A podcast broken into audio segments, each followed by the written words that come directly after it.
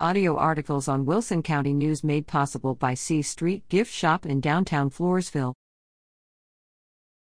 Lynn's close out 70 years of county service.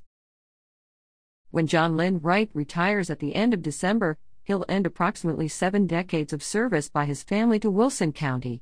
John went to work for Precinct 4 in 1987, continuing service begun by his grandfather, Harold Left, who operated heavy equipment for the county from the 1940s until his retirement in 1987, shortly after John went to work in Precinct 4.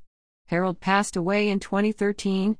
Harold's son and John's father, Bobby Center, worked for the county in Precinct 4 for a number of years before serving as Precinct 3 County Commissioner from January 1997 until his death from cancer in February 2011.